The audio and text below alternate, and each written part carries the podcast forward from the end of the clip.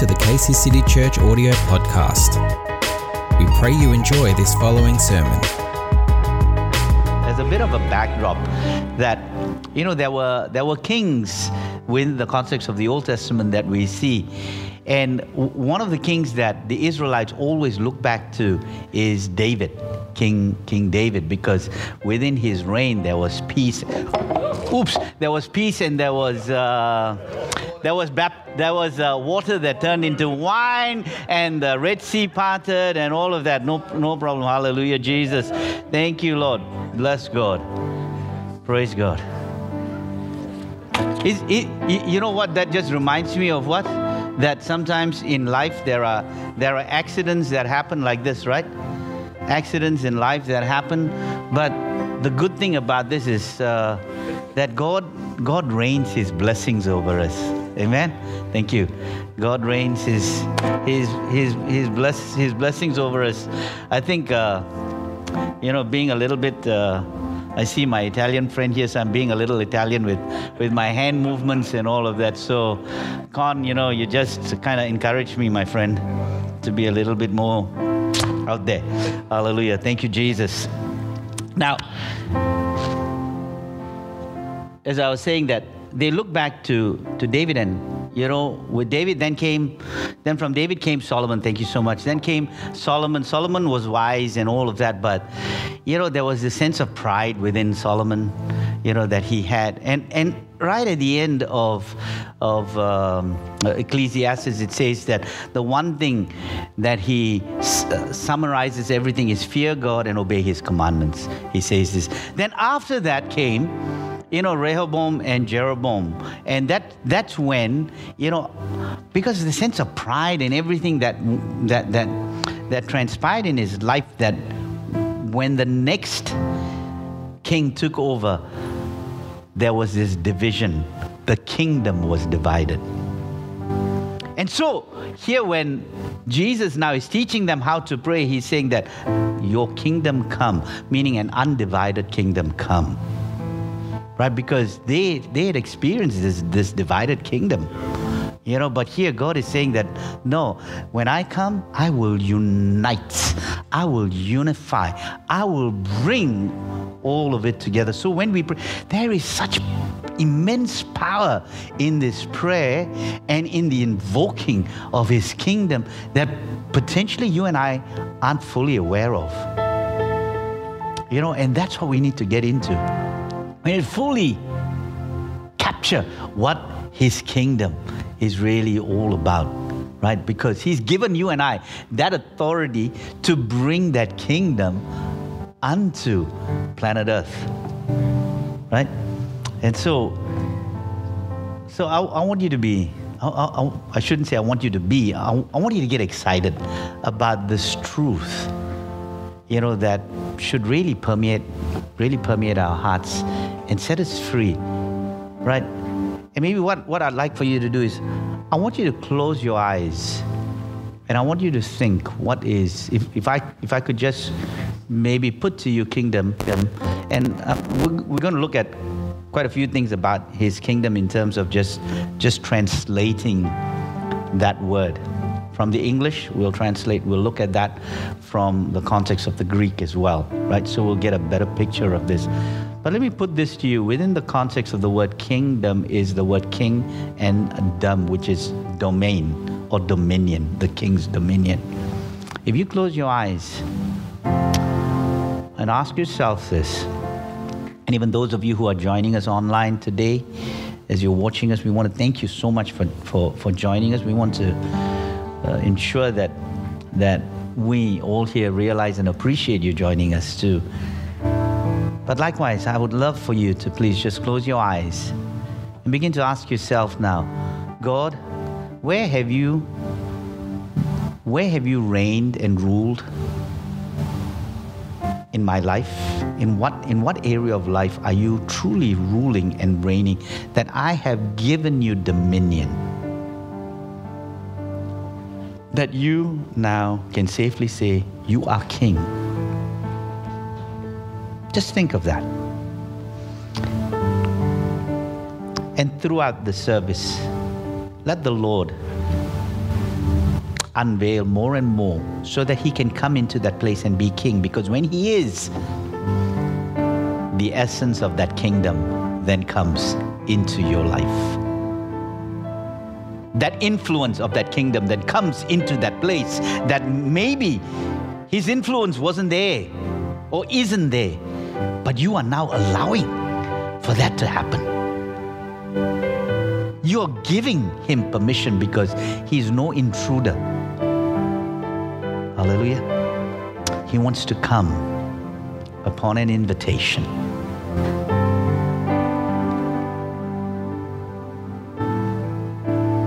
So the Old Testament did not simply call to a kingdom that was just within the hearts of the people, but that it would break through. And so, so in, in, in, in their sense, it was broken through the kings that they had, because they looked for a human king as opposed to they asked, as all the other con- all the other nations had, they wanted themselves. So it was to be ruled by eventual, right? To be ruled by an anointed man. So hence, I suppose when, when Jesus, whilst he was here on earth, when he made such he made such statements like this, he said that if I cast out demons with the finger of God, surely the kingdom of God has come upon you. Right? If I cast out demons, surely the kingdom of God has come, meaning his influence has come. Luke chapter eleven, verse twenty. When Jesus sent the seventy disciples out, he instructed them to say, to say this, that the kingdom of God has come near. In Luke chapter ten, verse eleven. So he sends you and I out, and he tells us to go out there and to tell, hey, the kingdom of God has come near. So how, how how can the kingdom of God be felt by others, friends? Thanks, Anna.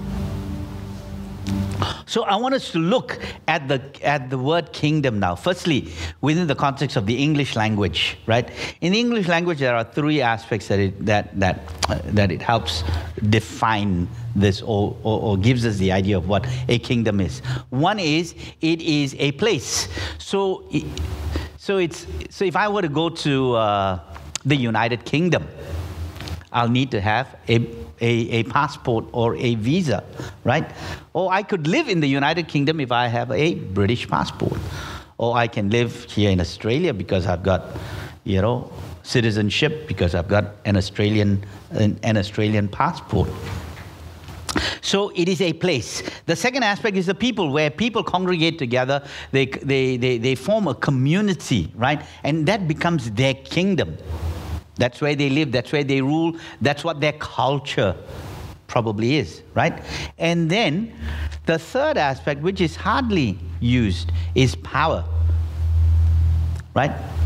And this is what we see most often. If we, if you were to look at countries where there is the there is a constitutional monarch, for instance, right, you would find that that that order happens, right? One, it's a place which is frequently used, right? The Queen, for instance, right? She's from England or the the British Empire. Um, so that's that's a, that's a place which is, as I mentioned, most frequently used. Then there is a people that belong to that kingdom, which is occasionally used. Now, the least used is the context of power in, in her case. They don't have that amount of power, and it is and, and, and it's hardly ever seen. But if you flip that and we look at it from the context of the, within the Middle East, you would find that many of them have power. The kings have power. Dictators have power, right? And people yearn for power, right? To be able to rule and to rule over others. But this kingdom is of a different kingdom, right? That's why he told Pilate this. This is, this is not the kingdom that you are aware of. It's a different kingdom. But folks, remember this. Pilate noticed something about him. He could see that this man, Jesus, had something kingly about him. That's why he had that inscribed, the King of Nazareth, the, the King of the Jews, sorry, Jesus, the King of the Jews. Because he observed something, he realized. And it is not until we see a particular aspect of the, of this king being able to rule that we will know what this kingdom really entails, what this kingdom is really all about as well. So there is a shift that needs to take place within our own minds and within our own within our own spirit. Hallelujah. So the significance of power within these countries were, were seen. And, and note, the Bible was written where that context of power was held and wielded by kings, right? Or people within a hierarchical system. They, they, they understood that. They understood kingdom equaled power. So hence, when we say that the kingdom of God, it does not imply just a geographical location uh, as such, or even people. It is actually saying the power of God. So when we say that the kingdom of God is at hand and the kingdom of God is near you, it is the power of God that is near you. So when you and I pray, let your kingdom come, meaning we say, Lord, let your power come. We invite your power. We need your power. As it is in heaven, let that similar power come upon this space, upon this, upon this, upon this place. So the kingdom of God was near to them because the king of the kingdom was there. Amen? He came. Jesus inaugurated God's kingdom when he came, right? But he didn't consummate it, but he started it. And when he ascended into heaven, he went there for his coronation as such. So there was this great ceremony. There was this investiture of where he was now crowned the King of Kings and the Lord of Lords, but the King of Kings, the King of Kings. So Jesus' kingship is not just something that remains in the future. It is Christ the King. He is now King, and he is here. He is seated in the heavenly places, and we are seated with him in the heavenly places as well, right? So Jesus Christ is King right this minute, and he is seated in this cosmic authority as such.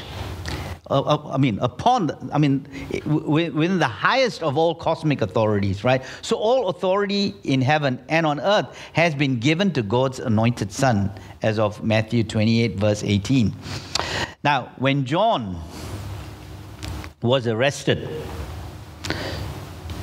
Jesus came to Galilee. This is John the Baptist. Now, Jesus came to Galilee, proclaiming the good news of God and saying, the time is fulfilled, and the kingdom of God has come near. Repent and believe. So the kingdom of God has come near. Jesus is proclaiming that. Repent and believe in the good news in, in, in, uh, in chapter one, verses fourteen to fifteen. Now, the Greek word that Mark and other gospel writers begin to use to summarize Jesus' message here is this word basileia. Right? And it is probably better translated with a word that indicates activity.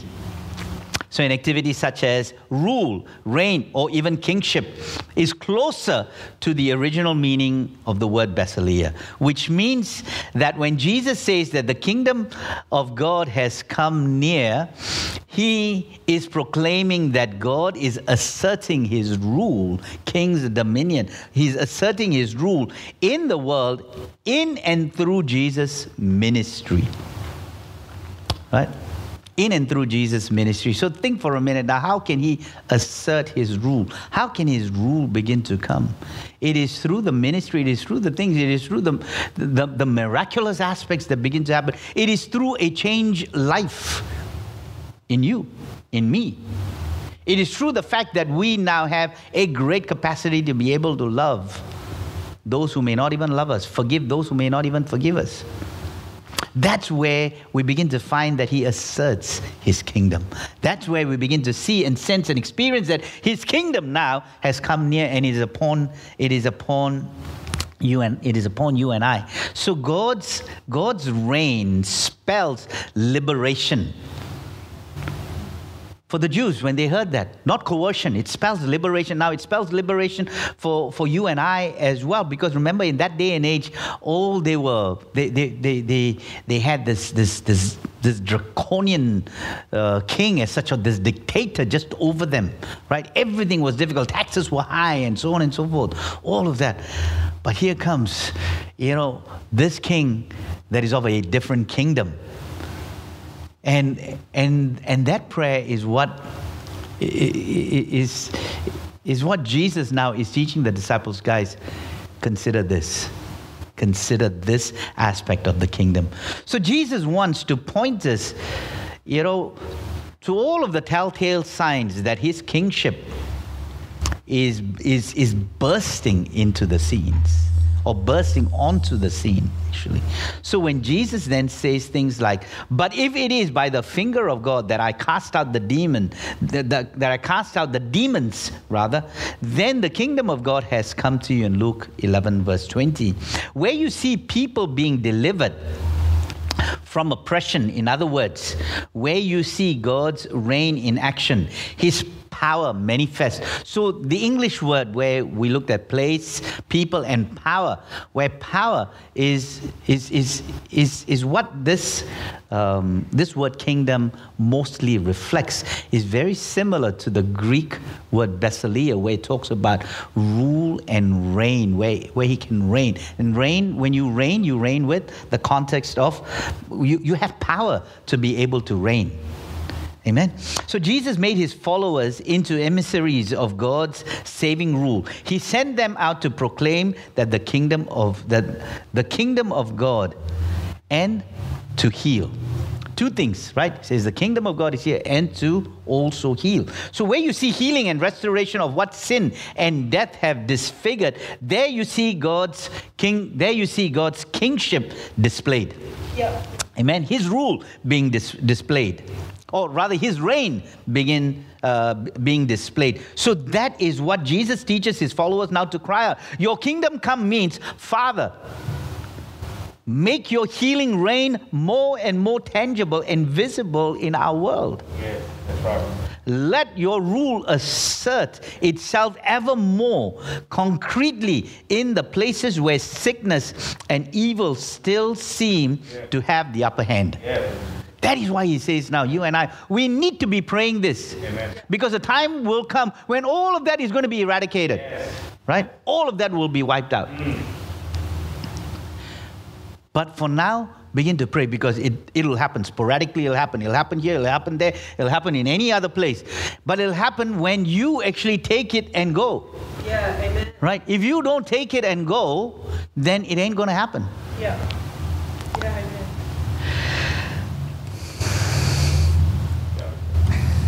You got to go, that's right. So I love the part where someone said this a long, long time ago.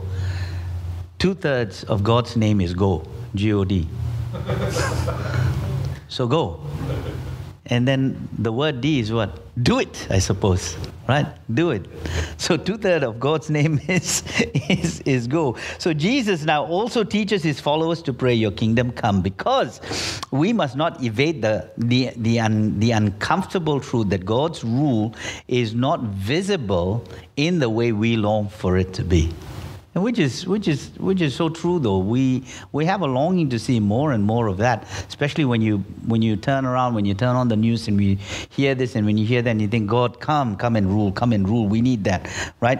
Now God's reign, Jesus says, it's like a mustard seed, and this is and this will help us understand. It's like a it's like a mustard seed, which when sown upon the ground is the smallest of all the seeds on earth. Yet when it is sown, it grows up and becomes the greatest of all shrubs, and puts forth large branches so that the birds of the air can make nests in its shade. In other words, what it's saying is this, that it'll start small, but it will grow, it will grow, and it will grow. It is not to remain small. And in, and in another context, he puts it this way: the kingdom of heaven is like a is like is like yeast that a woman took and mixed it with three measures of flour until all of it was leavened. Yeah. All of it was leavened. So imagine that the kingdom of God, friends, can influence every facet of life. Yeah. Amen. every facet of life. It is not limited to, oh, the kingdom of God can only influence people if they come in here. No. It can influence people in your workplace. Yeah. It can influence your neighbors. It can influence your schools, your universities. It can influence all of those places. Because it's like that mustard seed. It's like that leaven. Hallelujah.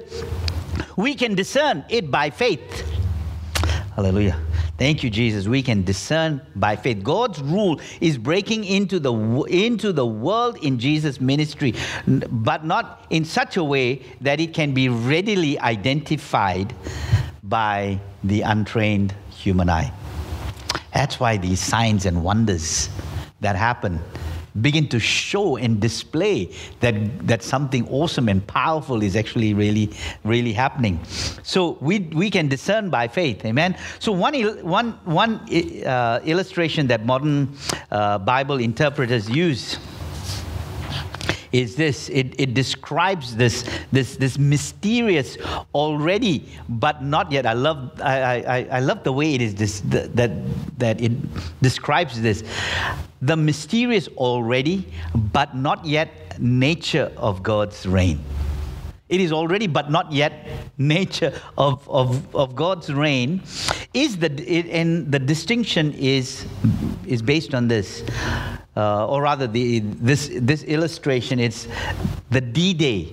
You've heard of D-Day, the operation whereby the Allied forces in World War Two secured a foothold in France in nineteen forty-four, right? And V E Day, or Victory in Europe Day, which came some eleven months later, which was in nineteen forty-five, later when Nazi Germany offered its unconditional surrender. And you know, it was in nineteen forty-five that that that, that was the end of World War Two.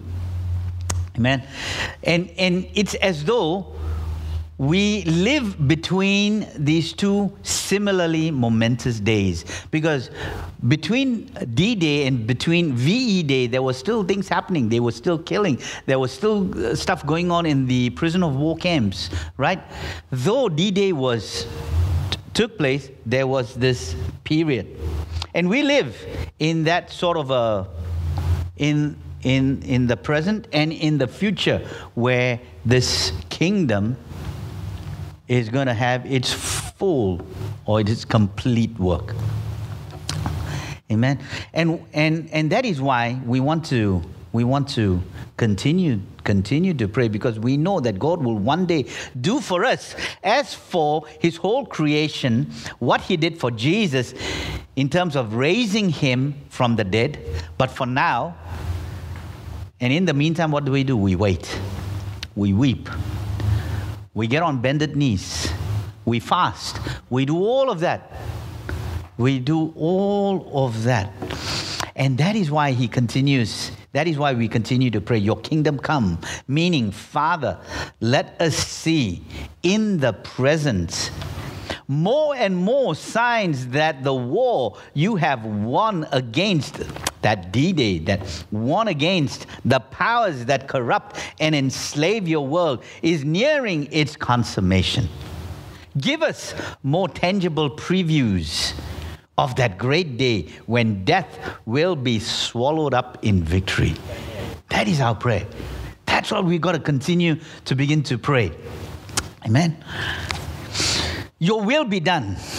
So when we pray, your will be done on earth as in heaven, we are aware of how God's will is not being done in our world. That's why he tells, he teaches the disciples, pray this, right? We're asking God to overcome this contradiction, to act in such a way that life on earth increasingly resembles the peaceable and joyous life of God of heaven, right? You heard me a couple of weeks ago speak about that the Our Father is is is is a submission of us submitting our petitions before the Lord. You know, we've we live in a day and age, and of late we've had we've had to sign so many petitions because there are crazy bills that are being proposed and all of that. But we write because we're making a petition. Right, so this Our Father, it's it's that it's a petitionary, it's a it's a petitionary uh, petitionary prayer, but we're asking God to overcome this contradiction that this world will begin to look more and more in terms of heaven, right? And the petitionary prayer that we set ourselves against what seems is against what seems to be normal, and what is normal in this day and age. What is normal is cancer. The cancer that we see is rampant. Uh, AIDS, sex slavery, greed, right?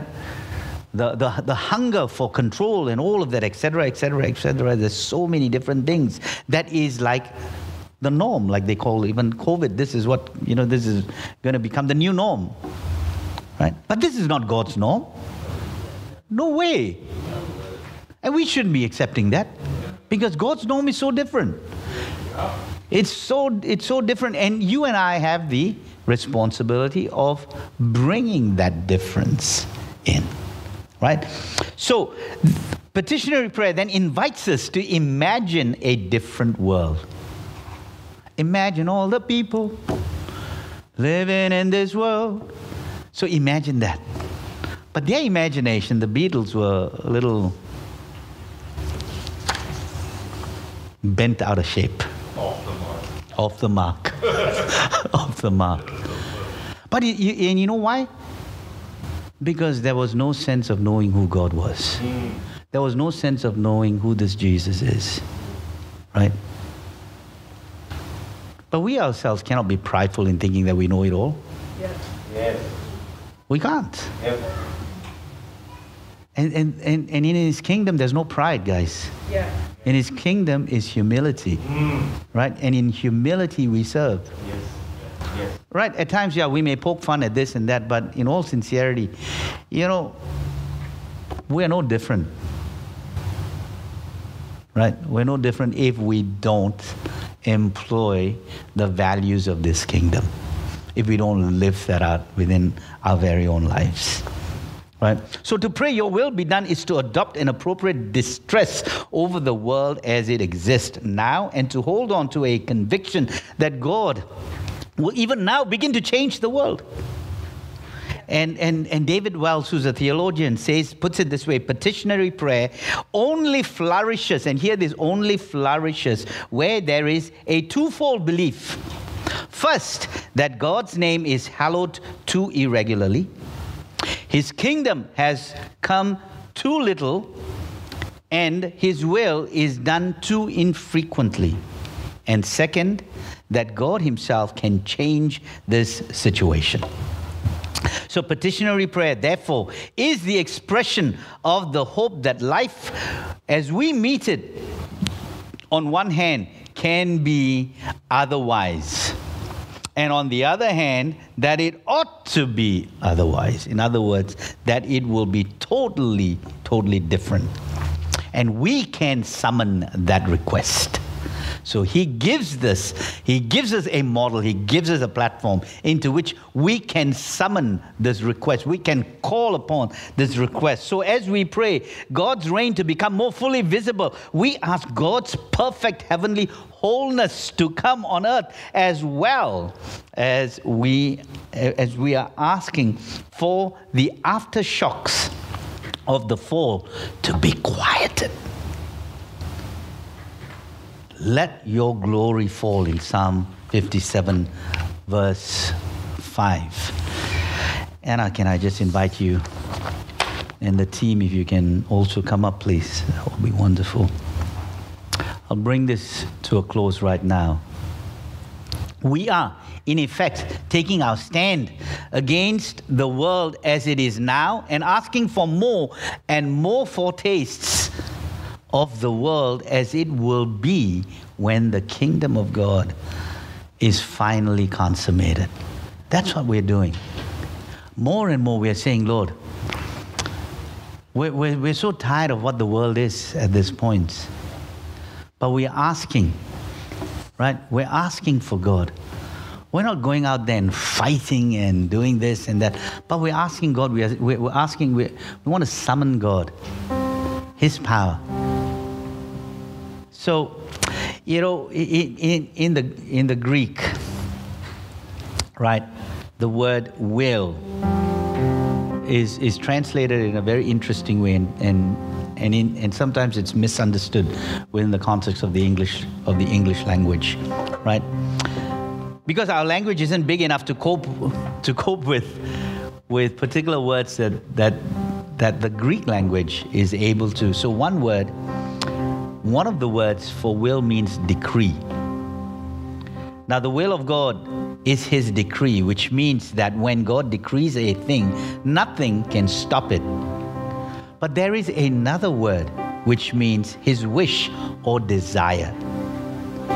And the trouble is that the English word wish sometimes is viewed as being superstitious or too soft, a word to convey the strength of the desire. So there is a world of difference between saying God's decree must be done and praying your desire be done. Amen? And the word used here is desire, not decree. So the word used in the Our Father is desire. So we're saying that let his desire be done on earth as it is in heaven. Let his wish be done on earth as it is in heaven. So there are certain things that God's, God's, um, that God, God decrees, right? God decreed that there should be a world, and there was, and nothing could stop it. God decrees that the world will end one day, and that is his decree, and nothing can stop it. God decreed that Jesus Christ should be born of, of the Virgin Mary and come and die for us. And nothing could stop it. But when you come to a statement like, he wills that all men should be saved. When you come to that, the word will is desire. That that is God's desire, that all men might be saved. Not that he's decreed, but that is that, that desire. Because he's given you and I that free will to choose. Hallelujah. So in translating this more accurately though, that your wishes to be done on earth is what this more implies, right? Your wish, wishes to be done on earth as they are done in heaven. In other words, this prayer is not a prayer of resignation as such, accepting what is inevitable. It is a prayer that that something will happen that will not otherwise happen unless you pray. So if you don't pray this, it ain't going to happen. But if you pray, it is bound to happen. It will definitely happen. But in order for it to definitely happen, you need to know what are his wishes. You know, my my wife recently came. I mean, I'm going to be turning sixty next week, actually. Praise God, hallelujah. I, I know I know all of you are shocked because you think I, I, I look forty, don't you? Praise God. I just want to thank you all out there as well, and you folks too. Thank you for agreeing. Thank you for imagining with me. Hallelujah. Praise God. But, you know, she came and, and she said, hey, I, I want to get this for you, for your birthday. And, and she hit the nail on the head because she knew what my desire was, what my wish was. Right? And and that's that's the same thing with, with God. If we know what's his desire and what's his wish, that when we pray, Lord, we pray that your wish, your desire come.